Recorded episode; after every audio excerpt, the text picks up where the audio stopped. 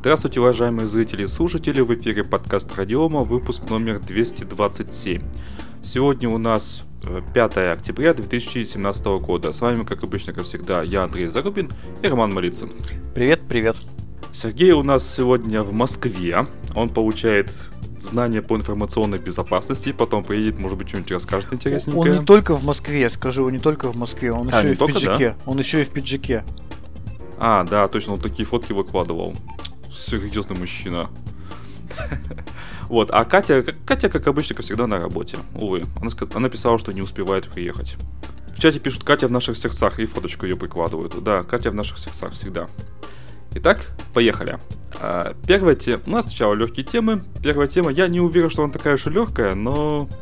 Ну пусть будет. Помним мы все Ubuntu Phone, точнее Fails Ubuntu Phone, который благополучно все-таки вроде как закопали, да? Полностью его закопали, ты не в курсе? Слушай, я так понимаю, что его закопали полностью, и я думаю, что мы как раз вот как э, я постараюсь какую-то свою версию выдвинуть, да, почему, вот в чем проблема создания вот таких вот мобильных платформ.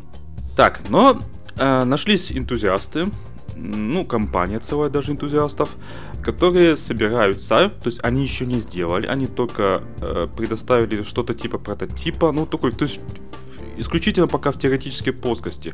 То есть реального железа пока что нет. Но позициони... позиционируется как телефон, смартфон, на который это будет на максимально открытом железе. Вот меня немножко напрягает, что значит максимально открытом. А почему не полностью? Никак, видимо. То есть чуть-чуть все-таки будет закрытый, да? С закрытыми драйверами там. Угу. Ну ладно. Ну и софте, да. И с уважением к безопасности и приватности. Начну пока не существует. Э, есть только за полтора года проработанный план. И менее чем через месяц начнется наконец-то активная разработка. Э, команда называется Пуризм. Э, они выпустили серию ноутбуков с максимально свободным железом, опять же, опять же, максимально свободным, свободным биосом и своим дистрибутивом Linux. Linux.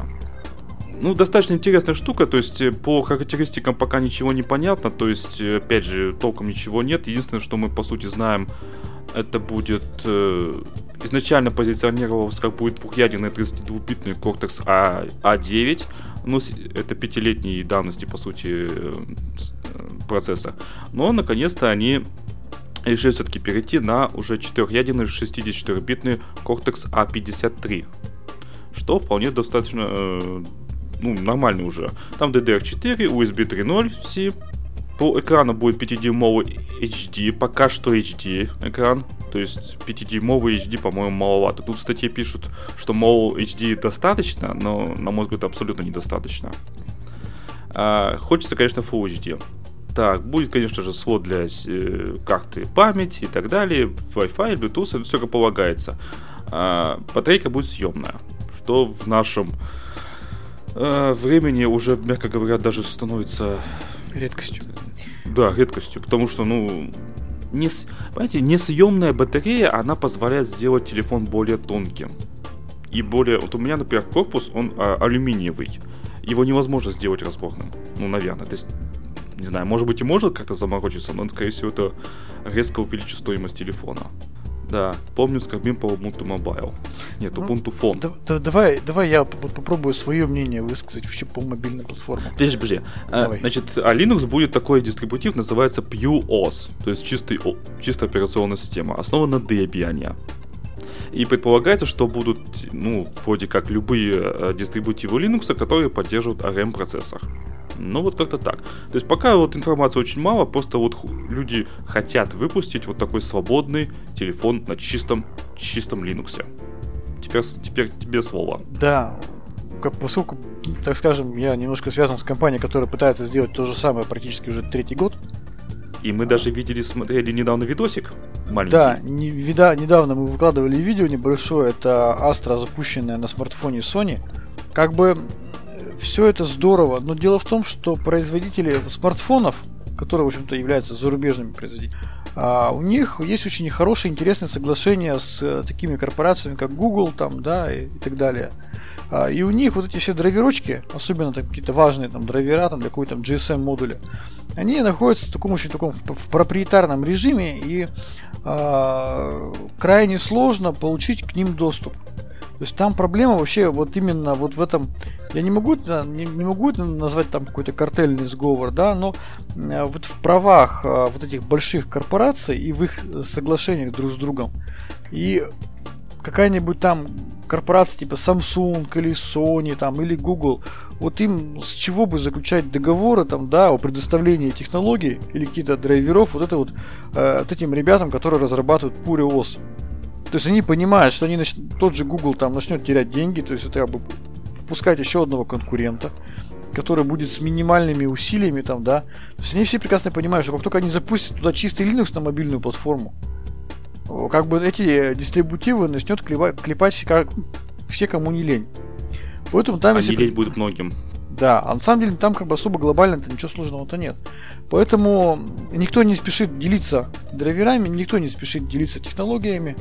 А именно поэтому загнулся Ubuntu фон. Не потому, что не смогли дописать, а просто потому, что вот эти вот договоренности, да, определенные коммерческие, да, они не дают зайти на этот рынок новым игрокам. Маленький ты, большой. Вот если вот будет, допустим, в России сборочной линии смартфонов каких-то, вот полностью сборочный прямо здесь в России, там, со всеми технологиями, да, без, без проблем. Я думаю, э, с, с Astra этот вопрос решится очень быстро с запуском Нет, я, я не верю в том, что в одной стране можно полностью производить вот, вот все компоненты ну, вот, от и до. Ну, такого нигде нет. Ну, что-то производится выкупить. в Китае, что-то в Корее, что-то еще где-то. Вот, поэтому а, здесь, понимаете, сложность не в том, чтобы как бы даже что-то разработать. Или не сложность не в том, чтобы адаптировать. А сложность в том, чтобы получить вот нормальный доступ вот к этим вот ну, технологиям, грубо говоря, к тем же там проприетарным драйверам под конкретные там модули, там, я не знаю, ну, я знаю, что существуют это проблемы там получить доступ к драйверу, к GSM модулю. Ну вот не дают его никто. Не дает. Каждая компания держит его у себя. И как бы здесь с этим вопросы возникают сложно. Ну посмотрим. Вот. И э, вот они сейчас, э, вот эта молодая компания, они поэтому сейчас и пытаются, видимо, э, сделать свой смартфон на максимально, возможно, открытом железе, да, где они не попадут в ту ситуацию, когда требуется вот именно вот соглашение с коммерческими вендорами они думают, что это решение вынужденное, и не потому, что мы так любим, не потому, что они так любят сильно свободу, там, да, open source, поэтому делают на свободном железе, просто, просто потому, что иначе, кроме как на открытом железе свободном, видимо, не, не получается э, сделать что-то реальное. Посмотрим, не знаю, будет ли у них как бы успех, или не добьются они успеха. Сейчас они пишут, что собрали порядка миллиона долларов из полутора миллионов но на самом деле там ну, работы очень много и, и проблем очень много. Начнем с того, что вот с чем столкнулась, компания Росбиттех при разработке мобильной платформы. А, в Linux нету программ а, ни в одном из репозиториев, которая, например, а, является программой для, звон... ну, для набора номеров телефонных. Ну, логично. Звонилки в Linux нету. Программы для отправки смс-сообщений в Linux нету. Телефонные книжки которая взаимодействует с этой звонилкой. В Linux тоже нету. Это настольные, там в Linux есть настольные приложения. Эти приложения придется разрабатывать самим.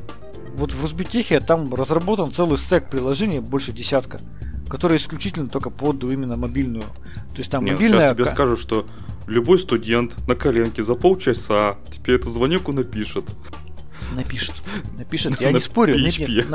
Напишет там Qt, QML. Не, на питоне. Питон, Qt, все. На Qt, да, пишут. Но э, я к чему говорю, что там на самом деле есть и проблемы как низкоуровневые, да, то есть доступа к драйверам и доступа вот таким вот низкоуровневым функциям, и заканчивая отсутствием, просто тупо отсутствием приложений. Работы реально много. Если бы эти вот э, товарищи, э, э, парни бы а, хоть какой-нибудь прототип какого-нибудь приложения показали, им было бы больше веры. Сейчас я пока, к сожалению, очень сильно боюсь, что они потратят деньги, эти те же полтора миллиона долларов, которые они соберут, им скажут, ой, вы знаете, мы когда начали реально что-то делать, мы поняли, что нам не хватает еще 300 миллионов долларов. А, ведь, э, по-моему, если я не, не ошибаюсь, по-моему, тоже вот про Ubuntu фонд, да, говорили, что недостаточное количество инвестиций было. Там надо было в разы больше. И с чего, на самом деле, Ubuntu фонд начинался правильно, насколько я помню. Они а, пытались подписать э, соглашение уже с разработчиками железа.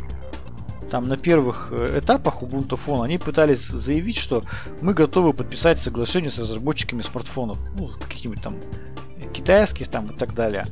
Но, видимо, не, не, не получилось, не смогли они подписать соответствующее соглашение с э, вендорами железа. И, соответственно, не было платформы, под которую разрабатывать. Ну и, видимо, и не взлетело. Я боюсь, что вот этих вот ребят может быть, может произойти то же самое. Ну, хочется верить, конечно, что они осилят этот проект, потому что потребность э, в Linux в полноценном на смартфонах и планшетах, она огромная. У нас 28 октября в Екатеринбурге будет проходить форум линуксоидов. Я очень хочу попробовать на него привести полноценные вот Астру на мобильной платформе, либо на планшете, либо на смартфоне. Не знаю, удастся мне это сделать или нет. То есть там сейчас как раз идет тестирование, но попробуем. Если удастся, то, конечно, видео там все выложим, покажем фотографии, как это выглядит. Но это очень непросто. Так, я в чат, в чат скинул ссылку на сайт вот этой команды. Угу. А, там есть э, видео, ну, видимо, ну, ну, это рендер, естественно, их телефона. А, по, ну, рабочий стол, вот если на него посмотреть на этом рабочий стол угу. телефона, то это Android. Ну, явный. Слушай, но у Ubuntu тоже было прекрасное отрендеренное видео. Я его тоже У помню. них вообще так красиво было. Как, я, я как сейчас помню это отрендеренное да. видео Ubuntu, оно у меня перед глазами стоит. Но ведь э, ты же понимаешь, что э, наличие э, рендера видео, оно как бы не, ну подожди, у Ubuntu фон были реальные телефоны. Ты, да, там притормаживало, было не все идеально, но это было. Слушай, ну вот по моей информации, Ubuntu фон подтормаживал, потому что на тот момент, когда они делали этот прототип, то есть они, по сути, сделали интерфейс, а вся ядро Ubuntu Phone это был э, хорошо спрятанный Android. То есть они пытались доказать, убедить своих инвесторов в том, что они способны потянуть эту тему. Но по факту, как мне люди говорили, которые получили этот телефон, которые очень детально разобрали эту прошивку, они сказали, что там внутри вроде как э, Android. То есть это ну была что, как бы, знаешь, такая... построен на Linux. Ну да, то есть они взяли, э, удешевили процесс разработки, они взяли, как я насколько понял, они взяли Android, они его очень хорошо спрятали, они сделали интерфейс Ubuntu Phone, они показали и пытались продать эти, это инвесторам как бы как э, собственную разработку. Да, если бы у них это получилось, у них действительно были бы там миллиарды там долларов там инвестиций, и эта тема бы взлетела, они бы там доработали бы тихонечко, они бы доработали бы ядро. Но, как говорится, э, если уж наши российские разработчики, которые там, да, не супер гении, которые там не очень там у них большой опыт там, э, работы с мобильными платформами, и то разобрались, да, в истине, то я думаю, что инвесторы, у которых были миллиарды долларов, они нашли такую соответствующую команду и тоже разобрались в том, что там действительно внутри Android. И по факту эта разработка ничего себе не представляет. Ну, я свое личное мнение высказал. Да, оценочное суждение, как сейчас модно говорить. Так, давай до следующей темы. У нас опять... Нет, уже не про Linux.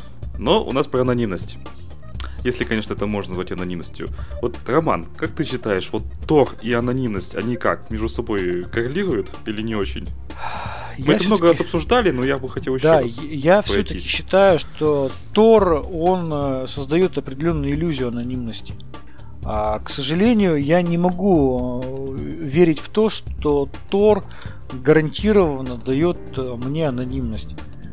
Я прекрасно знаю, что если я выхожу через Тор, то я мгновенно попадаю в под надзор различных там, да, специальных служб там прочее.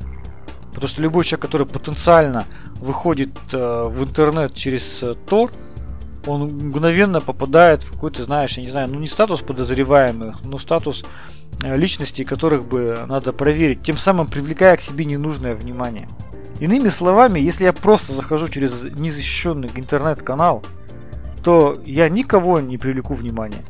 Но как только я захожу через защищенный канал, там через Tor, мгновенно меня ставят на особый контроль. Тем самым я как бы я потенциально вроде как бы говорю о том, что пытаюсь сделать себе там анонимность, но тем самым я говорю, просто к себе внимание привлекаю. А у меня есть знакомые специалисты по информационной безопасности. Я говорю, вот вы как защищаетесь там в интернете, анонимность? Они говорят, ты знаешь, мы используем метод, как сказал, аквариумных рыбок. Я говорю, в смысле? Ну, говорит, тогда, когда в стае, говорит, плывут, тебя, говорит, не замечает никто. Я, говорит, вот смешиваюсь с обычным как бы потоком информации, как бы стараюсь никак не выделяться. Ну, такой подход. Так вот, к чему это все мы? Э, мы все, я думаю, все знаем такую, такую штуку, как Tor браузер. То есть это Firefox, э, впиленным в него поддержкой Tor э, сети. Так вот, теперь выпустили еще Tor Messenger. Это мессенджер, который поддерживает различные протоколы, в том числе Jabber, IRC, Google Talk, Facebook Chat, Twitter и Yahoo. Больше тут ничего не написано. А, и все вот это, то есть это, по сути, просто э, мессенджер, который весь трафик пропускает через сеть Tor. Вот для чего все это дело. И, то есть, теперь, в связи с тем, что мы сейчас вот э, Роман рассказал, не очень понятно, а нафига все это? Ну, во-первых, непонятно мне вот еще почему нафига. Потому что э, использовать э, вот эту цепочку, она, это имеется в виду Tor и шифрование OTR, OTR плагин. Э, это все да, работает давным-давно и работает с кучей других мессенджеров. Э, это можно сделать на настольном компьютере, подключив там мессенджер Pigeon и завернув его через Tor и подключив туда OTR плагин шифрования. Ну, это, думаю, сделано скорее для того, чтобы вот ты, я, я, кстати, его скачал, запустил. Ну, из коробки, из коробки, это все работает с коробки. Да, из коробки. Все очень удобно. Тебе появляется сразу окошечко, нажимаешь соединиться, он что-то там делает и пишет, все, соединись, что хотите дальше делать. Да. А, что понравилось? Он умеет создавать временную учетную запись Jabber. То есть ты подключился к этому тору, щелкнул кнопку наж... Э, создать временную учетку, ты сделал то же самое на своей стороне, мы каким-то образом сумели друг другу передать, ну, и ты мне, или я тебе, э, название учетки, и поговорили, рассоединились, и все, все пропало, как, ну, как бы.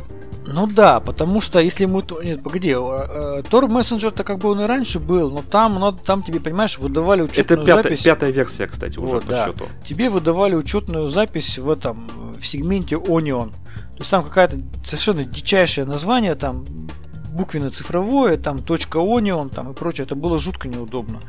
Теперь, да, через Jabber все это здорово. Но я вот вспоминаю, я когда это делал руками, то есть я брал какой-то некий мессенджер, заворачивал его в Tor и э, подключал OTR шифрование. Хороший OTR, шифр... OTR плагин, там вообще шикарно все шифрует, все классно. Вот. И в качестве транспорта я использовал фейсбуковский вот этот мессенджер. То есть я с человеком э, через вот фейсбуковские учетки я вот прогонял вот этот зашифрованный трафик. А, что было очень интересно? А, дело в том, что действительно Facebook видел только зашифрованные сообщения. То есть, когда ты открываешь чат Фейсбука, там через них проходит вот только вот шифрованный текст. Он нечитаемый, он... И у нас соединение, которое вот именно через Facebook Messenger было установлено, оно рвалось стабильно каждую минуту. То есть Facebook соединение сбрасывал. Mm-hmm. А, я с таким столкнулся впервые, я был очень удивлен. Хотя, по идее, это обычный джабер. И если ты не делаешь шифрование, OTR шифрование, а, совершенно спокойно через джабер какое-то приложение, мессенджер общаешься в Фейсбуке. Но как только ты включаешь туда джабер OTR шифрование, как только у тебя идет контент зашифрованный через Facebook мессенджер, Facebook неожиданно почему-то начинает рвать, рвать соединение. Мне это было очень непонятно. Даже забавно и подозрительно.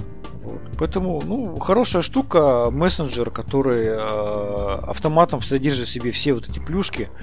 Но с другой стороны, еще раз скажу, что, к сожалению, все наши спецслужбы прекрасно понимают, что, что такое Тор, они прекрасно понимают, что просто так человек в Тор заходить не будет. Ну, скорее всего, если он просто не мальчик или не, не школьник, которому просто хочется а, тайком от всех посмотреть новости на Яндексе. Бессмысленно, да? вот, то они сразу начинают просто ставить на контроль пользователей, которые выходят вот э, в эти, на эти узлы Тора. Чем самым, тем самым привлекая к себе просто вот совершенно ненужное внимание. Меня что еще напрягло, что там поддерживается Твиттер. То есть мало нам анонимнусов, которые там фудят все, что попало и занимаются чем угодно. Так они теперь еще через э, этот да. мессенджер я, смогут выходить. Я общался с товарищами, которые э, общаются в соцсетях через Тор. А, то есть они, то есть, там, его зовут Петров Иван, да, он заходит через сторону свою учетку Петров Иван и общается. Я говорю, слушай, а в чем прикол-то? Ты же как бы не, ты же себя тоже деанонимизируешь, потому что ты же от своего реального имени общаешься в Фейсбуке. В чем прикол-то как бы на свою реальную учетку заходить через Тор? Он мне объяснил. Ты понял, в чем прикол? Нет. А, нету контекстной рекламы. Facebook А. не может дать тебе рекламу, которая тебе вот э, где ты там ходишь. Вот это единственное, как бы более-менее внятное обоснование тому, почему, например, есть смысл заходить на свои же учетные записи в соцсетях или в интернет через Store, да? Ну, ну нету контекстной рекламы. Ну хотя, ну, ну нету, и что от этого? Ну, мне ни тепло, ни холодно. Ну да, ну вот как бы Нет, народ- понимаешь, есть люди, есть люди, которые вот искренне ненавидят любые э, попытки хоть что-то им э, порек- порекламировать, по- даже просто порекомендовать. Проследить как-то за был... Да вообще. То есть у меня был случай. Я написал э, на один из своих сайтов статью. Выложил в социальную сеть Google+. Это было лет, даже не вспомню, сколько назад. И мне написал один единственный человек. То есть я ее только выложил. Говорит, как только... И там было у меня всплывающее окно. Я тестировал там возможность всплывающее окно подписаться. Ну, почту свою дать. На что-то там... Что-то я предлагал взамен. Вот. Мне один человек написал, как только я увидел это всплывающее окношко, я тут же закрыл э, это самый твой сайт, потому что я такой читать не буду. Я сижу думаю, боже мой, ну и что? Вот что ты хотел этим сказать? Вот человек, вот им даешь бесплатно, казалось бы, статью, пожалуйста, читай. Или, Только вот и- не или не нравится читай. окошко, за- там крестик есть. Вид, ой, его хорошо видно. Нет, вот люди, которые ненавидят рекламу настолько сильно, что вот не готовы ничем. Вот им, им нужно только исключительно бесплатно, чтобы никаких рекламы их не было. А эти Печально. люди не задумываются о том, э, что люди, которые вот это все выдают бесплатно, они хотят как-то что-то как-то зарабатывать, что-то кушать хочется иногда. Три раза в день желательно. Не, ничего. Ну да, давай дальше. Мессенджер хороший, но опять же есть ряд вопросов. Да, кстати, он, он, кстати, он сделан на основе Thunderbird. То есть почтового клиента. Это ужас какой-то. Так, дальше у нас снова про Linux.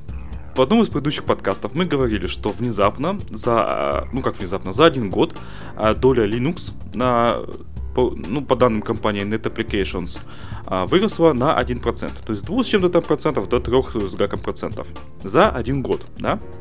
Теперь та же компания Net Applications говорит следующее, что в сентябре, то есть за один месяц, за один месяц, да, я подчеркиваю, доля на систем на базе Linux десктопов, десктопов выросла с 3,37% до 6,88%. Как тебе такое? То есть на знаешь, на у меня, 3,5%. да, у меня есть несколько версий. Я не знаю, какой склониться. Либо а, они а, по какой-то причине, а, может быть, они э, скрывали эти данные, да, сейчас, видимо, решили их показать и как-то плавно их показывают. А, либо а, они изменили просто метод подсчета. Э, Либо вот говорят, да, что это связано, например, с большим количеством хромобуков, да, которые вышли на рынок. Ну, я не знаю, какой из версий ве- верить, потому что такого резкого скачка увеличения Linux устройств я не вижу. Ну, у меня была первая мысль, Linuxоиды устроили флешмоб. Ну, это, конечно, глупая мысль, но все равно. я думаю, либо, э, либо это реально давно уже было, там 7-8%, да, и там какие-то там договоренности были с, с каким-то условным Microsoft. Либо они просто изменили метод подсчета, каким-то образом Всё иным способом быть. стали там какие-то там юзер-агент какой-нибудь учитывать или что-то еще. Ну, я не знаю, либо действительно кто-то вы- вытащил, выкатил на рынок большое количество Linux устройств, типа там хромобуков каких-нибудь. Ну, я еще раз говорю, что это, это на самом деле очень не- непонятно, удивительно, а с чего бы ради. Слушай, а я... Точно. Смотри, это же легко прослеживается. Смотри, хромбуки, сентябрь. Где они наиболее популярны хромбуки? В американских школах. Сентябрь. Так. С- Связывается, по-моему. То есть школьники, включив свои хромбуки в начале учебного года, резко ломанулись в интернеты. И вуаля! Ну да. Ну да. В школах-то, в общем-то, основные потребители интернета школьники. Все, все, все объясняется, да. Их там тупо, тупо больше, чем учи- учителей. А, есть э, не только Net Applications, как мы знаем, э, есть еще, например, W3 Schools. А, а, кстати, по поводу Net Applications, а, они э, делают анализ на основе статистики а, 160 миллионов посещений на 40 тысячах веб-сайтах. Так По вот, дальше. юзер-агенту смотрят, да, грубо говоря. Да, да, да, конечно, как все. Значит, W3 Schools, по их данным, доля Linux составляет 6%. По статистике Википедии 1,68. По нашему, нашему российскому счетчику OpenStat э, доля Linux 1,04. По данным HotLog 1,13. Подожди, а Steam... вот ты можешь более релевантные данные сказать? Это как в данном случае? У тебя же, у тебя же статистика на э, заходов на сайт Радиома и прослушивание. Там же тоже по а, операционной системе у тебя есть. Радиома, вот слушайте, там твой личный ресурс, вот скажи. Вот скажи, вот сколько вот, много. Вот я Сейчас. знаю, ты статистику не подделываешь. Вот скажи, вот сколько вот, вот по, по слушателей радиомы? Статистику я беру из Яндекс Метрики, конечно же. Так, метрика радиома сайт. Ну, у нас, вы же понимаете, что в основном, ну, ладно, нет, в основном, конечно, все-таки Windows, ну, по понятным причинам. А, но э, Linux у нас много. Так, Windows 7 и 2008 сервер, ну, то есть в основном Windows 7, это 22%, Windows 10 20%, да, 20%. Э, только одна Ubuntu 8,5%, только вот. одна Ubuntu. Вот, вот. Потом всякие э, андроиды. Андроидов много. Э, macOS, macOS почти 5%. Но андроидов, конечно, очень много, вообще говоря. Ну, то есть, гарантированно Linux, именно поскольку это Ubuntu, а не Android, да, 8% у тебя по статистике слушателей э, подкаста. Да, ну в основном с Ubuntu, конечно, ходят. Ну, либо user-agent убунтовский какой-то. То есть, понятно, что если я захожу с Минта, скорее всего, определяется, наверное, как Ubuntu. Я так uh-huh. подозреваю сильно. Ну, то есть смотри, в принципе, твоя статистика, она совпадает со статистикой вот этой... Ну, у нас айтишные все-таки, хоть, хоть нас назвали ламерами сегодня, но мы все-таки айтишники, поэтому... А, в чате пишут, а, у меня в юзер-агенте прописан macOS 11 и Explorer 13. Юмористы. В штатовских школах нет единого дня. Не знаю, вообще не в курсе, что там у них есть один единый день, нет единого дня, вообще не знаю. Но просто вот первая мысль, вот от балды сейчас сказал, что вот сентябрь, э, хромбуки, школы. Ну, мысль, мне кажется, здравый достаточно. Это мне так кажется. Ну, в общем, вот, как бы так или иначе, э, сейчас стала публично появляться информация о том, что действительно рынок Linux не 1%, а это там 8-7%. Соответственно, эти все данные, они будут оцениваться инвесторами, они будут оцениваться вендорами. Я думаю, что теперь денег в Linux будет вливаться гораздо больше. Производители железа, э, видеокарт, э, принтеров, прочих-прочих устройств наших, которых мы любим и пользуемся, гораздо больше внимания будут уделять Linux-системам. Ну, на мой взгляд, это хорошо и это здорово. Наконец-то э, вендоры скажут, ну да, действительно, это не 1% пользователей, а 10% пользователей. И начнется борьба за Linux пользователей.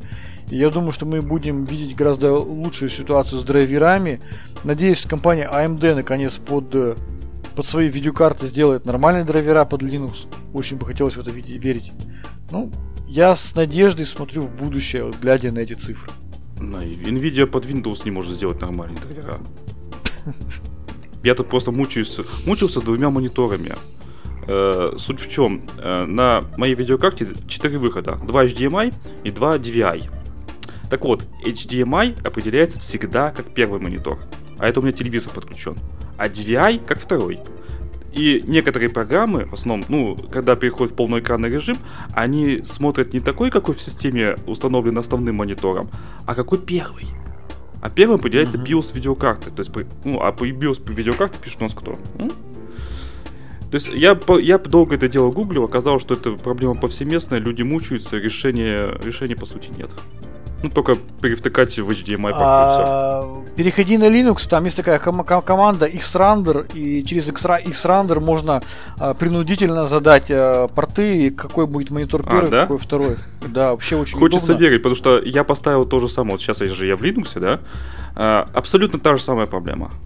То есть я сейчас, mm-hmm. знаете, как поступаю? Чтобы запустить что-то полноэкранное, ну, игру хорошо, полноэкранную игру, я захожу в настройки, отключаю программно второй монитор, и после этого запускаю игру. Как вам такое решение? Дикость, по-моему. Ну, это страшное дело. Это страшное дело, это виноват производитель видеокарт. Оказалось, что это именно BIOS, и именно там, э, как я вычитал, что это создался один из разработчиков компании Polit. Это один из производителей референсных э, видеокарт. Такие дела. Так что к NVIDIA много вопросов. Так, кстати, э, Роман, ты же понимаешь, что да. у тебя теперь задача стоит перевести Катю на Linux? Слушай, ну я думаю, что Катю перевести-то на Linux это можно. Посмотрим. Дело в том, что э, проще всего вот таких пользователей склонять на Linux в одном простом случае. Когда ты им даришь какое-то устройство с уже предустановленным Linux. То есть, грубо говоря, если будет какой-то там э, возможность там подарить рекламный маркетинговый ноутбук маленький, вот на него поставить Linux и да. А когда у пользователя одно устройство, я думаю, что это тяжеловато склонить. Посмотрим.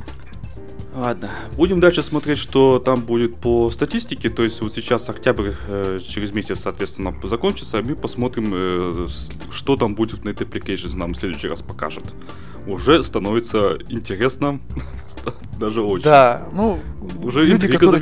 началась. Да, читают, которые смотрят статистику, а, где-то, по-моему, месяц или два назад там тоже произошел взрыв в статистике. Там, наконец-то, у пользователей BSD систем было отмечено от места 0% 1%. И там просто было очень бурное обсуждение, что все, наконец-то, взрыв, взрыв популярности значит, BSD э, но опять в сентябре опять указан 0%. И народ говорит, слушайте, просто говорит, очень жалко пользователей BSD, потому что они вроде практически вырвались многократно увеличили свою долю на рынке, да, там, вместо нуля 1%, а теперь опять 0. Печально, но факт. Э, да. Ну, что поделать. Linux победил, чего чтобы... Как что? вариант, да, можно для прикола попросить всех Windows пользователей, которые нас а, слышат, временно на неделю или там на какой-то период поменять юзер-агент на Linux, это будет очень забавно попробовать, если такой флешмоб организовать. Ну, на, нас нужны тогда миллионы, вы же понимаете. Ну, нас слушают почти миллионы. Нам до миллионов несколько человек не хватает. Ну да, почти. Ладно, давай дальше. Давай. Хочешь ты рассказать? Я, а, значит, ну, а, у нас как бы есть люди, которым всегда хорошо есть чем заняться. А, в данном случае новость у нас о том, что такая общественная организация, общественная политическая организация под названием Евросоюз, они потратили 400 тысяч долларов вроде как на исследование, которое доказало, что пираты не влияют на продажу цифрового контента. А, значит, идея в чем? О том, что правообладатели, а, крупные музыкальные лейблы, часто жалуются на то, что недополученная ими прибыль а, после продаж, она объясняется не низким качеством контента, а на самом деле деятельностью пиратов. И вроде как потери от деятельности пиратов составляют миллиард долларов США. В результате, значит, Евросоюз профинансировал исследование, которое посвящено анализу влияния деятельности пиратов на уровень продаж лицензионного контента разных типов. Проводила эту работу аналитическая компания Ecoris. Ее штаб-квартира расположена в Нидерландах. А, да, стоимость работ составила 400 тысяч долларов. Эти деньги были получены от налогоплательщиков. А, результаты были опубликованы уже, должны были быть опубликованы в мае 2015 года. Однако как мы видим, ни в 2014, ни в 2015, ни в 2016 году не были опубликованы. В результате эта новость появилась только сейчас. А, были опрошены порядка 30 тысяч человек из Германии, Франции, Польши, Испании, Швеции и Великобритании. И по результатам вывод был следующий. 72% а, подростков тем или иным образом использовали нелегальный контент, а, но исследователи не смогли показать прямую зависимость между уровнем пиратства и объемом продаж лицензионного контента. Ну, окромя, может быть, только вот самых популярных фильмов, где это совпало. А, другими словами, пользователи качают фильмы и ТВ-шоу нелегально только потому, что не готовы тратить кучу денег. А за музыку, книги, игры многие платят, поскольку находят их стоимость вполне приемлемой. А, соответственно, значит, есть вывод о том, что чиновники решили не демонстрировать эти результаты, поскольку налогоплательщики и обычные граждане могут не понять, зачем правительства разных стран ЕС и Евросоюза в целом осуществляют драконовскую политику в отношении нелегального потребления контента, если оно ни на что не оказывает влияния.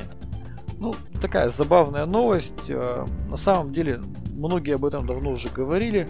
А, мы знаем, что есть э, музыкальные группы, которые совершенно спокойно выкладывают а, свои альбомы в интернет, предлагая заплатить за контент э, ту сумму, которую сам пользователь сочтет необходимым.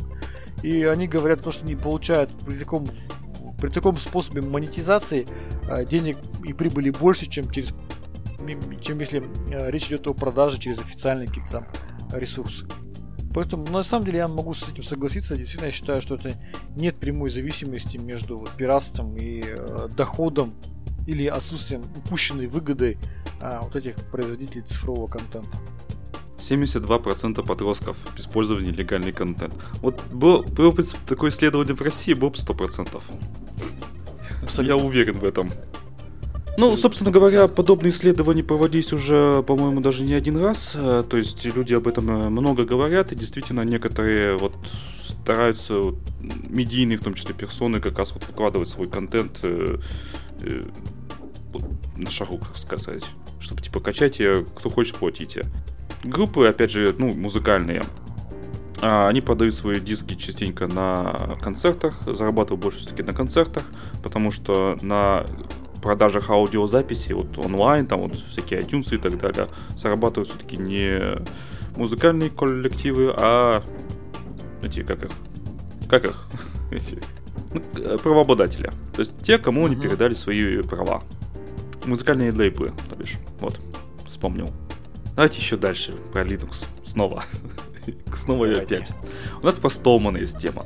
Столман обеспокоен. Беспокоен он в данном конкретном случае про, э, о любви Microsoft к Linux. Имеется в виду э, э, подсистема новая, э, которая будет полностью вкорячена в новом э, обновлении. Э, как там, Fall Update или как-то так называется. Да. Э, называется Windows Sub Subsystem, Windows Subsystem for Linux. Э, с помощью которой, как мы уже знаем, внутри Linux, внутри Windows можно запускать э, Linux приложения. Э, и запускать, даже уже энтузиасты запустили Linux окружение, то есть графическую оболочку Unity в данном случае. Unity была запущена под Windows. Потери, потери производительности, как там было сказано, составляет такого, ну, то есть в два раза. То есть в два раза тормозит все более. Но тем не менее это работает. И надо понимать, что это по сути только начало разработки. То есть даже еще э, полноценного релиза стабильного еще не было. А уже позволяются вот достаточно серьезные вещи. Причем предполагается для самим Microsoft, что пока что запускать э, графический интерфейс пока что, мол, невозможно. На самом деле уже возможно. И Stallman опасается, что они, э, что Microsoft пытается э, применить стратегию ну я на русский сразу переведу, э, поддержать, расширить, уничтожить. То есть в данном случае они пока поддерживают, потом теперь они, видимо, э, расширяют то, что вкорячивают Linux внутрь Windows, а после этого они хотят уничтожить. Как уничтожить тут не сказано, но я подозреваю так, что, мол, смотрите, у нас есть Windows, в нем Linux, как вы любите, и, пожалуйста, зачем вам тогда отдельный дистрибутив Linux, когда у нас вот в одной операционной системе вы получаете все и сразу. Ну, красивая стратегия, согласись. Если бы не куча но. Во-первых, это проприетарщина. То, что так ненавидит Столман. Во-вторых, э, по поводу производительности. Ну, вот, Роман, ты не знаешь, а я тебе скажу. Windows 10, ну, обычная рабочая Windows, на которой человек сидит там сколько-то уже месяцев, устанавливает программки, вот как я, например. Э, стандартно она только, только запущенная, ну, там, с какими-то, вот, как я уже сказал, приложениями в фоне работающими, там, Яндекс Диском и так далее, и тому подобное, занимает в районе 2 гигабайт оперативной памяти. Для Linux это, мягко говоря, многовато. То есть даже вот довольно жирный Mint э, ест около 700. Это в максимуме, по сути. Опять же, с установленным Яндекс Диском и еще чем-то там у меня было. А, во-вторых, все-таки будет производ... падение производительности. То есть за что мы любим э, Linux-то? Ну, за то, что он производительный. Там не надо, стандартно, ну, на десктопе, на домашнем компьютере, а, обычно пользователи Linux, они используют антивирус, который довольно сильно притормаживает общую производительность системы, общую. То есть вы открываете файл, антивирус его проверяет. Вы скачиваете файл, антивирус его проверяет. И ладно бы еще только один там Касперский или Доктор Рэп или еще какой-нибудь. Так еще Windows само встроенная опять забыл, называется. В общем, у них там своя Это собственная... Linux, да. Своя собственная проверка а, всех скачиваемых файлов на вот mm. трояны там и так далее и тому подобное. То есть а, двойная Defender проверка, все... Да. Там они как-то по-другому называется, я уже забыл, если честно. И она довольно серьезно жрет ресурсы, я вам скажу. То есть я смотрел по диспетчеру задач, и там печальное зрелище, прямо скажем. Ну, я думаю, что на самом деле Windows, э, Microsoft компания, она очень серьезная компания. Там на самом деле работает большое количество аналитиков. А, ни в коем случае нельзя считать их там какими-то глупцами там, да, или наивными мечтателями. А, работают очень серьезные люди и действительно попытка обеспечить запуск Linux систем а, в, своих, в своем окружении это действительно может очень негативно сказаться вообще на развитии Linux систем в целом. То есть мы знаем о том, что, а, например, та же виртуализация облачная, вот Azure, да, тот, э, тот сервис, который предоставляет Microsoft, Azure, Пожалуйста, ты можешь в Azure там готовые предустановленные образы виртуальных машин с Ubuntu, там, да, различных версий прекрасно, у тебя все это будет работать в win, на, на, на Windows платформе, тебе как таковые сервера на Linux не нужны. Да, то есть начинается все это с серверов, с облачных платформ. Потом тебе говорят, что так, собственно, тебе и сам по себе Linux-то не нужен. Тебе что нравится? Тебе же интерфейс нужен. Тебе нужна командная строка. В чем преимущество Linux? Баш. Ну получи. Все, получи, пожалуйста. Баш. Вот тебе баш, вот тебе графический интерфейс. То есть они очень хорошо и мощно отжимают себе администраторов Linux а, систем, предоставляя им а, удобную, удобный интерфейс, к которому они привыкли, и вполне стабильную рабочую среду на базе Windows.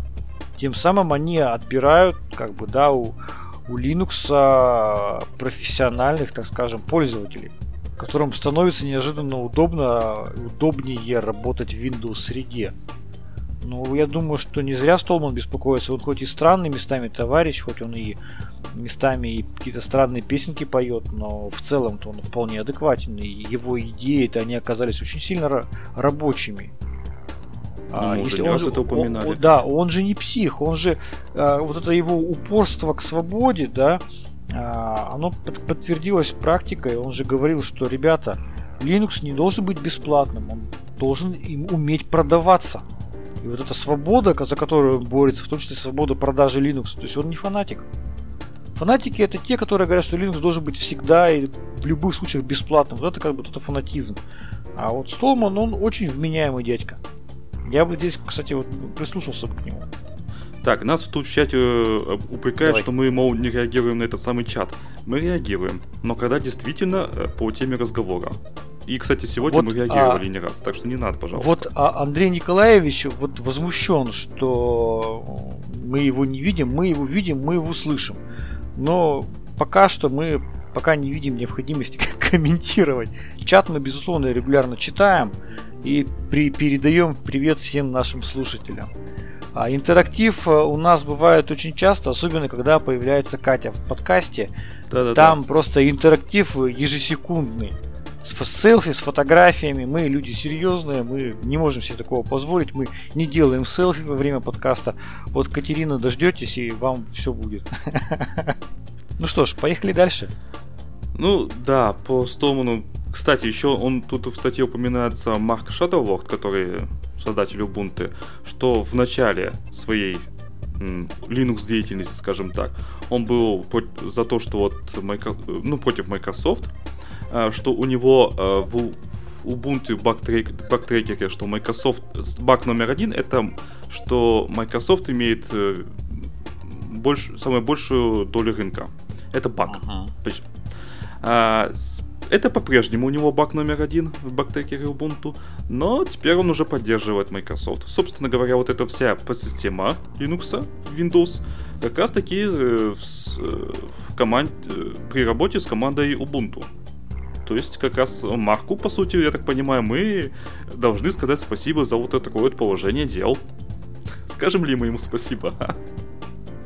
А, я думаю, что Марк э, на самом деле, а, наверное, пошел, ну, не знаю, не могу сказать, что на сделку с дьяволом, но а, он должен понимать, что для того, чтобы реально развивать Ubuntu, ему нужны хорошее финансирование, ему нужны хорошие деньги.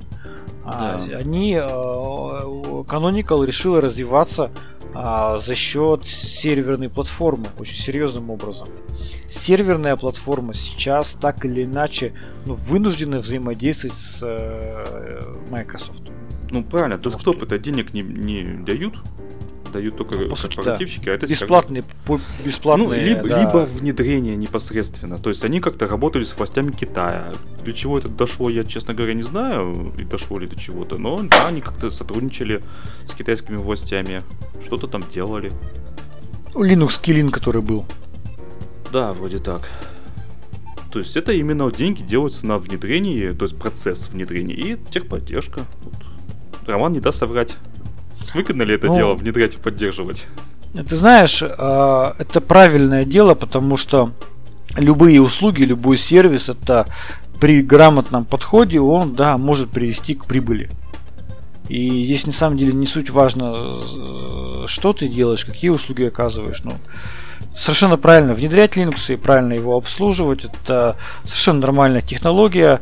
Где-то правильнее, удобнее использовать Windows, где-то правильнее, удобнее использовать там Linux. И как бы если мы уберем вот этот фанатизм, да, и оставим четкий холодный расчет, то Слушай, в а некоторых как, случаях как правильно использовать Linux. Происходит э, переучивание пользователей с Microsoft Office на LibreOffice. Сложно ли это? А, Дорого ли ты это? Знаешь, э, ты знаешь, вот у нас был такой опыт, я, по-моему, даже об этом как-то в одном из подкастов рассказывал, перевод пользователей одного из крупных заводов на Астру. То есть, э, если ты в один момент, одномоментно приходишь, приходит пользователь, и у него там вчера был Windows, а сегодня там какой-то Linux, да, это шок, трепет и, в общем, страх. Поэтому делали очень плавный переход.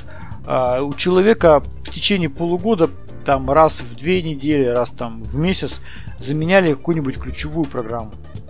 То есть у него, например, остался Windows, но вместо Outlook появился почтовый клиент Thunderbird. И он месяц просто вот все остальное прежнее. Windows, Microsoft Office, ну Thunderbird. Он поворчал, поворчал, ну, проглотил как бы это. Ну, ладно, Thunderbird так Thunderbird. Научился почту в нем отправлять, получать. Пережил, свыкся. А следующий там неделю приходит, у него там вместо Internet Explorer у него браузер Firefox. Тяжело, сложно, но смириться-то можно с этим. Еще через какое-то время он приходит, но у него, к сожалению, да, вместо Microsoft Office LibreOffice появился. Или он там был всегда, но, допустим, в параллели с Microsoft Office, но в какой-то момент Microsoft Office у него убрали.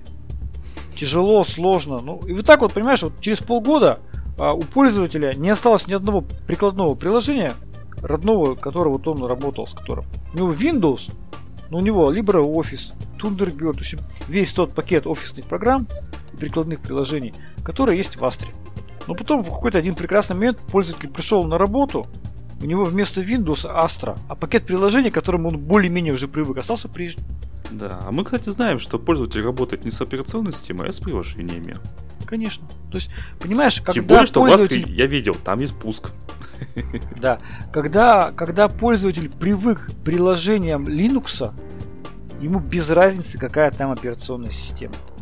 Вот в глобальном плане ему просто без разницы. Хоть Windows, хоть Linux, Главное это прикладной софт. Тот софт, в котором работает пользователь. А Linux ему там, не Linux, хоть что ты ему поставь. Хоть BSD. Хоть Reactos. Хоть BSD, хоть Reactos, хоть что. Если пользователь получит привычное ему пользовательское окружение, которому хотя бы более-менее за полгода привы- смог привыкнуть. Чтобы оно не тормозило и не глючило. Ну, это понятно, да, чтобы оно, оно не должно падать, естественно. То это, конечно, безусловно, это решает все проблемы с переходом страшно-то не сам Linux, а вот именно вот э, привычки к э, потребности в каких-то приложениях. В чате Андрей Николаевич пишет, было дело, маме дал новый стул Linux, все поставил, она даже не поняла. Ну, нормально, у меня мама уже не который год пользуется Ubuntu. Че такого-то? Ну да, причем вот как бы можно же Linux настроить, там темы поставить а Windows. Не, нет, а... обычно Ubuntu с этой Unity, никаких проблем. Не-не-не, я вот Я тебе, знаешь, у меня тут был недавно случай один. Я показывал одному бизнесмену Астру. Но я сделал очень хитро. Я поставил обои от Windows 7. Обои на рабочий стол от Windows 7. И тему оформления, ну, голубоватого цвета выбрал, слез, такого, знаешь, Его не понял, да? Да, очень похоже на Windows. Я открываю Астру. Там кнопка пуск. Обои из Windows. Он говорит, слушай, это же Windows.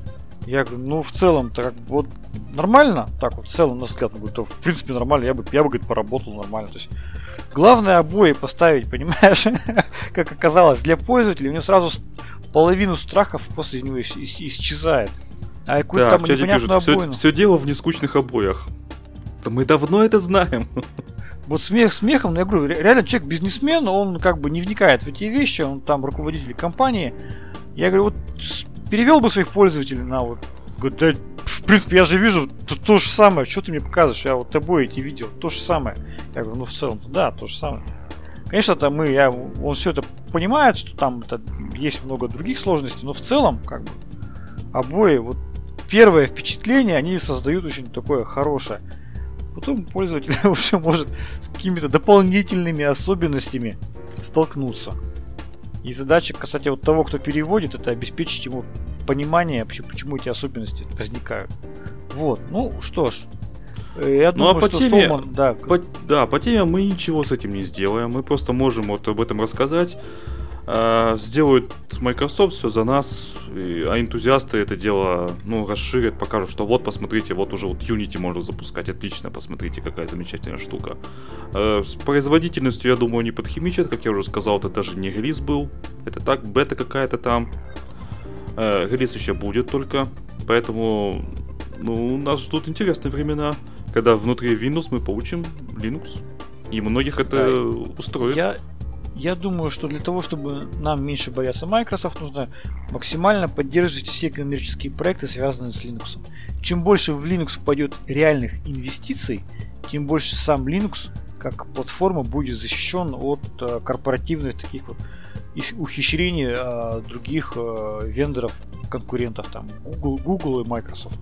Кстати, я забыл еще сказать про еще один, один недостаток всей этой вот комбинации а мы в результате получаем не только достоинства одновременно Linux и Windows, ну то есть там запуск Windows приложений и Linux э, приложений одновременно, но мы получаем уязвимости от обеих операционных систем. Плюс еще мы получаем дополнительные уязвимости от той подсистемы, которая а, а, как при помощи которой мы получаем вот это все, вот этот вот комбайн.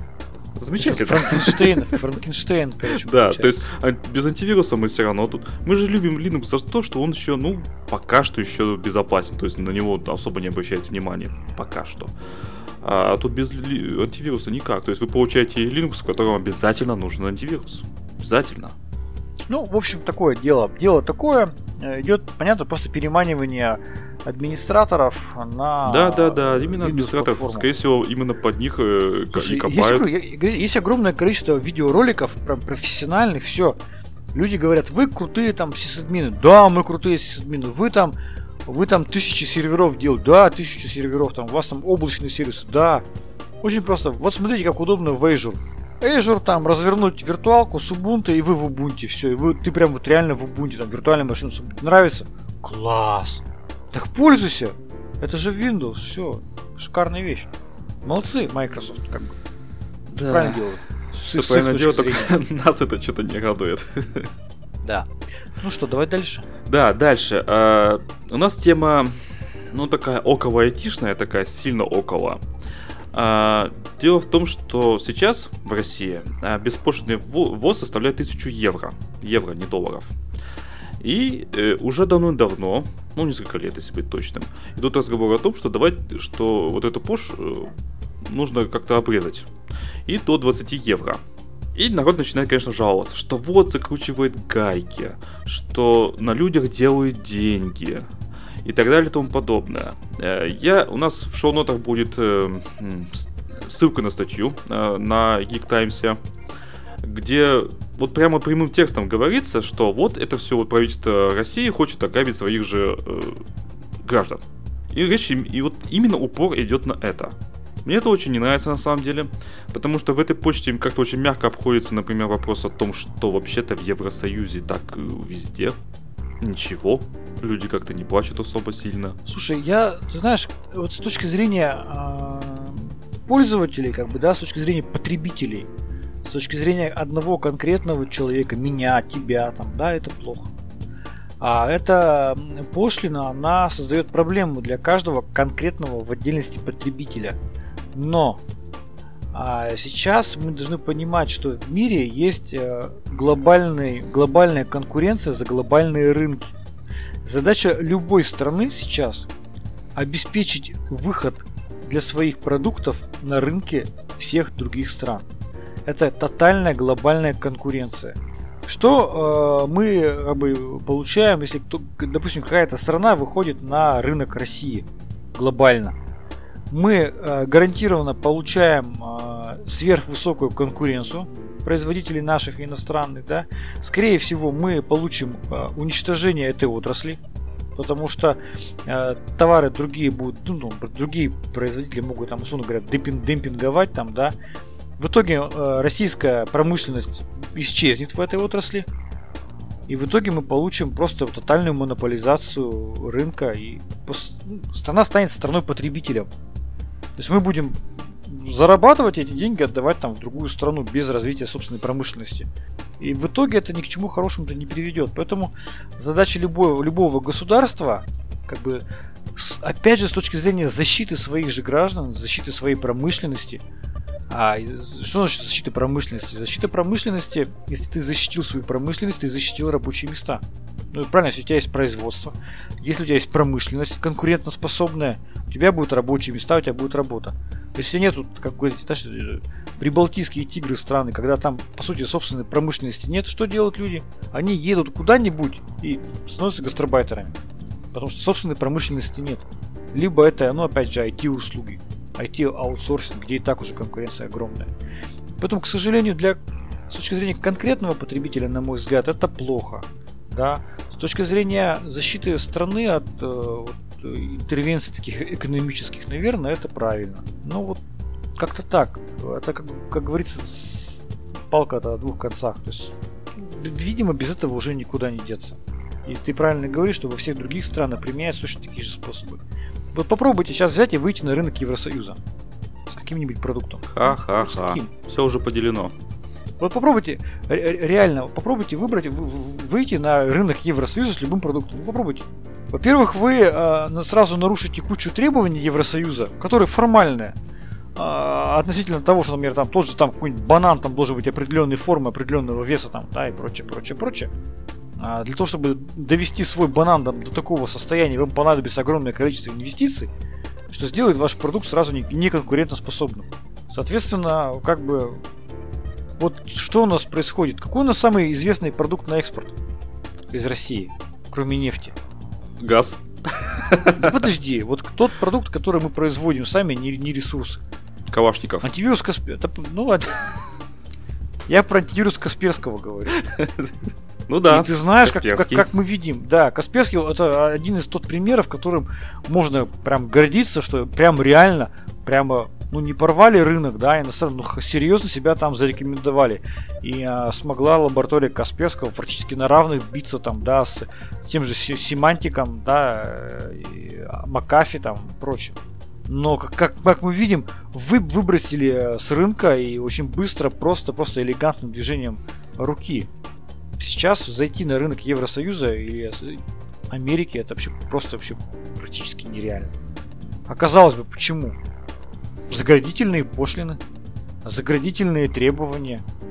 Поэтому, ну вот, к сожалению, вот так, не пустят э, на рынок России иностранных производителей, ну, максимально вот будут их ограничивать присутствие, потому что необходимо развивать собственную промышленность, собственное производство для того, чтобы в итоге обеспечить рабочими местами и с, с, собственным доходом как бы населения страны в глобальном смысле так через 10-15. Да.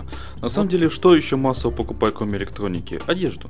Например, э, я читал, что совершенно спокойно там носки могут покупать э, партиями по 100 штук. В личное пользование, не на продажу, нет, в личное. Покупаешь 100 штук, и тебе хватает сколько там, несколько Текстильная месяцев. промышленность. Да, То слушай, одноразовых, по сути, носков. Я бы вот на месте Китая, я бы на месте Китая, я бы костьми бы лег, но я заполонил бы рынок России своими дешевыми товарами.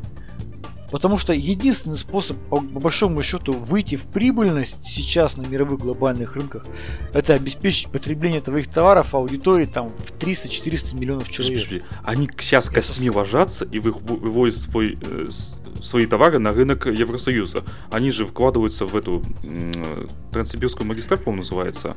Ну, ага. железную дорогу. Это все, это все процесс понятно. Они же это не потому, что там им скучно и там некуда денег потратить. Это инвестиции в будущее, потому что понимают, если не обеспечат э, проникновение на рынок э, там, того же Евросоюза, они себе гарантируют там наличие рабочих мест в стране там на несколько десятилетий вперед. Конечно. У нас в чате спорят, что надежнее, автомат или Linux. А я хочу напомнить, что есть э, снайперская винтовка, работающая на Linux. Вот она, видимо, надежней. Нет, серьезно, мы об этом даже как-то в подкасте упоминали. Да.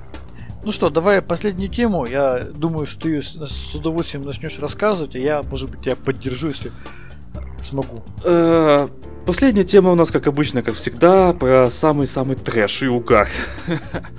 В данном случае про Лондон. В лондонском метро внезапно есть Wi-Fi. Ну, как и в нашем метро, насколько я знаю. В нашем, в смысле, московском. А в нашем городе метро нет, и явно никогда уже не будет, скорее всего. Наверное. Слишком нас мало. Так вот, я отвлекся. А, Wi-Fi.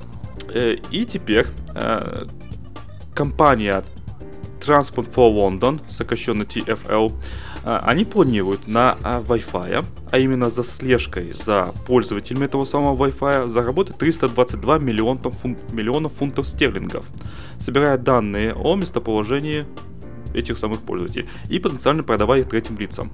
Как именно, тут не сказано. То есть как-то все в общие-то слова выглядит как какой-то вот бизнес-план стартапа. Типа, давайте, вот у нас есть, а, тут написано 5,6 миллиона а, людей, которые пользуются, скажем так, которые, у которых есть э, включенный Wi-Fi, потому что тут упоминается о том, что вам даже не, не нужно точнее им, лондонцам, а, не нужно будет подключаться к, э, к этой Wi-Fi сети. Достаточно будет просто, быть, чтобы Wi-Fi был включен. И они уже могут как-то следить отслеживать и что-то там эти данные какие-то продавать. Как и что, тут решительно непонятно. Я читал всю статью. А, на русском языке, кстати, я шоу-нотах будет ссылка на статью, она на английском, но, как вы знаете, современные автоматические переводчики уже вполне достойно переводят. Э, то ли еще будет. Конечно же, ну, наверное, людям это не понравится. На самом деле никто их спрашивать не будет. То есть э, единственный способ вот от всего вот этого как-то огородиться, это выключать Wi-Fi. Полностью выключать. Никаких других способов в данном случае, получается, нет. Понятно, о чем идет речь. Речь идет в первую очередь о таргетировании рекламы. Да, конечно, все это за... именно для рекламы. То есть зачем на зами следят там в Фейсбуке, там и Гугу, и, так, и Яндексы туда же, кстати, не забывайте чтобы продавать рекламу. С этого они имеют деньги. Ну, понятно, что да, вы, мы выяснили э, основные пассажиропотоки, мы выяснили, в, какие, в какое время там по часам там идет основной пассажиропоток, как он, э, в какую сторону, пожалуйста, и вот на э, линии там основного пассажиропотока там в определенное время будут выставляться определенные продукты. Кому-то там пиццу дадут, кому-то там телевизоры, там Э, просто там какую-то мелочевку там, да, или просто раздавать там какую-то рекламу, флайеры там, прочее, прочее. Ну, да, наверное, за такую информацию многие компании потенциально готовы платить деньги. Я думаю, что какой-то из стартапов вполне мог решить, как бы на этом хорошо заработать. Да, что... это, по-моему, вот именно стартап. То есть тут как-то вот еще такие описания, что мы планируем заработать, а, мы размышляем об этом. Да, вот такие вот слова. Причем, кстати, э, эта компания TFL, она не предоставляет схему анонимизации. То есть, э, в данном случае это так называемая псевдоанонимность. Под псевдоанонимностью понимается, что нет специального раскрытия личности. То есть данные есть, но они пока не обрабатываются. А когда будут обрабатываться, они обязательно будут. Вот тогда будет полное раскрытие личности. То есть никакой анонимности в данном случае и нет, получается. То есть ну, вот они смотри. даже не обеспечат анонимность, анонимность данных, обезличенность данных. Вот смотри, вот у меня а, офис, офисное здание, да, у меня здесь не самые дорогие офисы. У меня вот напротив там идет тоже ряд офисов, которые сдаются. И я перед своими глазами уже видел за вот несколько пару лет, которые здесь сижу, э, кучу стартапов. То есть люди заезжают, ставят мебель, и через 2-3 месяца закрываются и съезжают. Вот у меня вчера опять очередной э, стартап съехал. То есть ребята начали очень интересно, там у них классные идеи, эвент-агентство там устраивают всякие там айтишные штучки. Они первым делом завезли ковер в офис.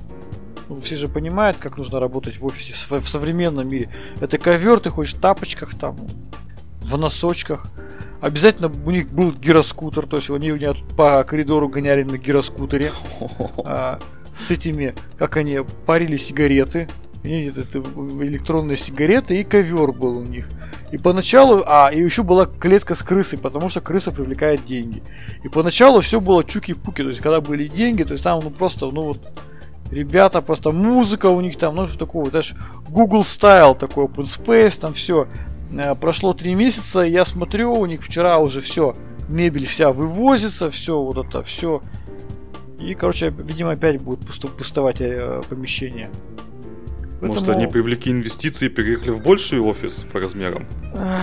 Ты знаешь, судя по тем э, последние три недели скандальные разговоры в коридорах, когда клиенты к ними с претензиями э, обращались, я думаю, что там не так все было хорошо с инвестициями. Вот, поэтому, к сожалению, да, вот красивые разговоры, красивые начинания по стартапам.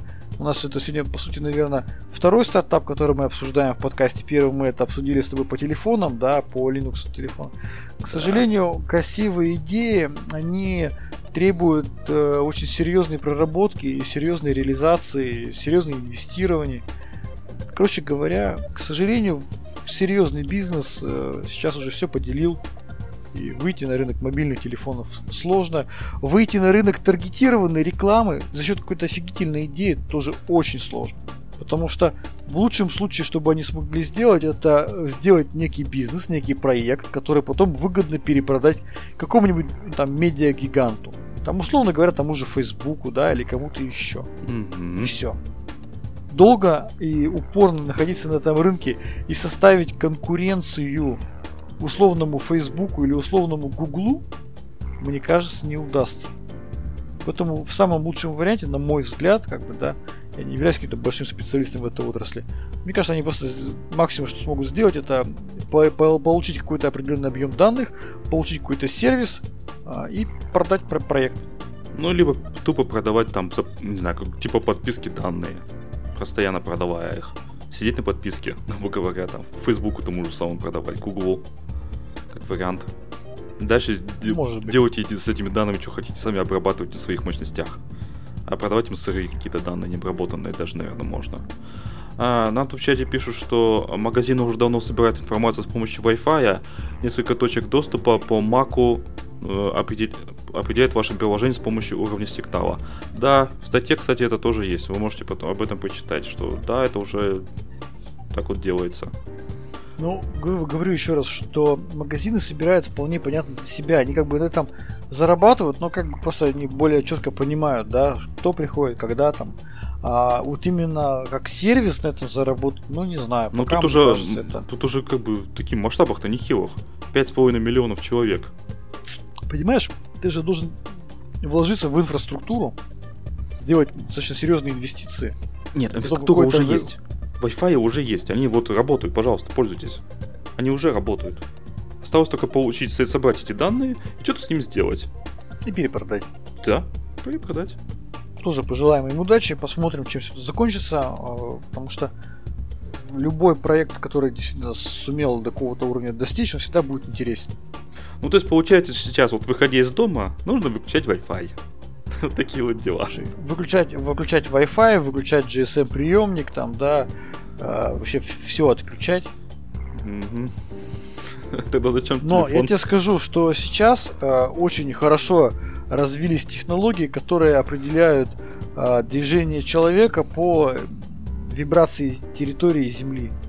То есть там, грубо говоря, там на километр 2-3 ты совершенно спокойно можешь отследить человека по вибрации Земли. Они сверхчувствительные. Поэтому даже если все будет отключено, можно найти технологию, которая определит пассажиропоток, наиболее активное количество людей по, по количеству топотов там ног, потому что делишь на два, да, две ноги разделил на два и получил количество, количество человек. Ну да, это так. Поэтому, к сожалению, мы будем, и к счастью, мы будем получать гораздо более а, адаптированную под наши потребности рекламу. Чихнул ты где-нибудь, а тебе уже а предлагаются тебе уже... носовые платки, э, капли тебе в нос да. э, и еще чего-нибудь. И консультация доктора. Ну, мы же представляли решение астроаналитика на своем форуме, да, когда а, идет а, ситуационный центр, мониторинг а, ситуации на улице, он идет круглосуточно, и там, допустим, зашита, например, а, реакция на звук выстрела, да, если звук выстрела происходит, это событие сразу вычленяется из массы аналогичных событий, да, идет а, соответствующее сообщение на какой-то ситуационный центр. Понятно, это решение дорогое, но в целом никто не мешает э, сделать в более простом варианте. Действительно, человек чихнул, его вычленили. С, автоматическое распознавание лиц сейчас просто вообще шикарно работает. А, в, в айфонах это, я думаю, база данных скоро будет собрана. И я думаю, что какой-нибудь Вася Пупкин с айфоном скоро чихнет где-нибудь, ему уже в каком-нибудь там магазине, который будет мимо проходить, будет уже сразу таргетированная реклама подаваться. Лекарство от носа.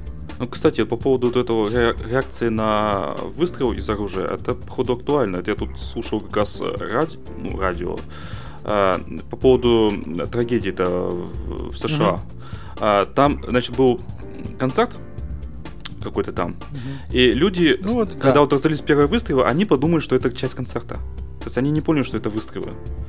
И, соответственно, поли- полиция, скорее всего, то же самое подумала в первые же там какие-то, может быть, минуты даже. Так что это, ну, наверное, да. актуально.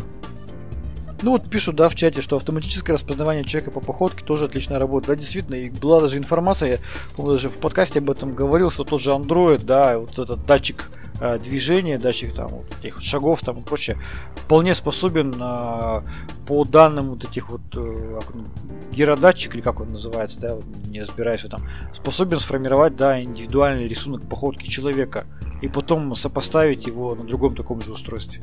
В общем-то, это не, не, не rocket science, это вполне реально. Да-да-да. Это, кстати, к слову о том, что если какой-то человек, хакер, решит подключиться какой-то э, общественного в ICT, допустим, в, каф, рядом с кафешкой или в самой кафешке даже, если у них хватит идиотизма это сделать, а, то его смогут проследить как-то по походке тогда получается, до дому проводить. Вот предлагают всем чипы зашить. Мы же обсуждали, да, тему с чипами в этих А как же, обсуждали пилотные проекты. Так что чипы уже шьют. Ну, видимо, придется нам менять ко всему к этому отношение свое. А, вы, на самом деле, мне очень понравилось... Подожди, мне очень понравилось, знаешь что, недавно я прочитал новость, а, вот о неком проекте в Китае, да, когда там такая социальная карма. То есть каждый пользователь, каждый гражданин, каждый гражданин, он имеет как бы определенный баланс э, позитивных баллов, да. А, так это в Китае.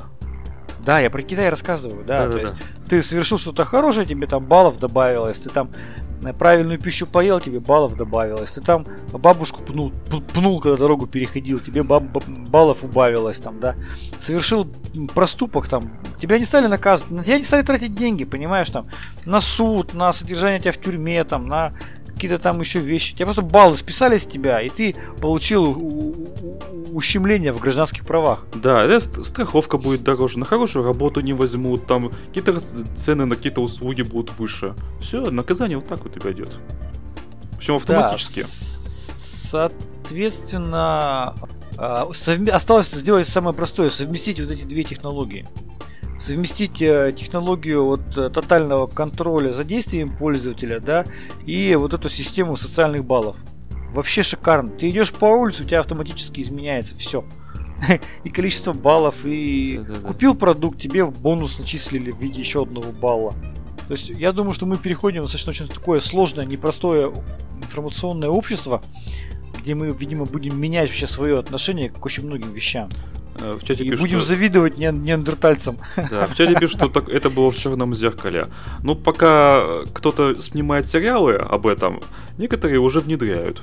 Кстати, как раз сегодня я вычитал, что Китай э, в искусственный интеллект инвестирует 150 миллиардов долларов.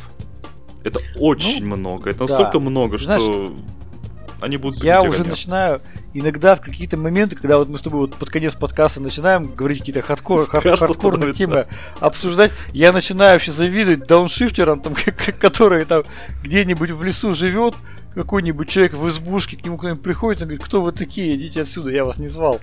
Я вас не знаю. Да. А ты ну, будешь получать э, гектар на Дальнем Востоке-то, а? Слушай, гектар, ты так вот так сразу гектар.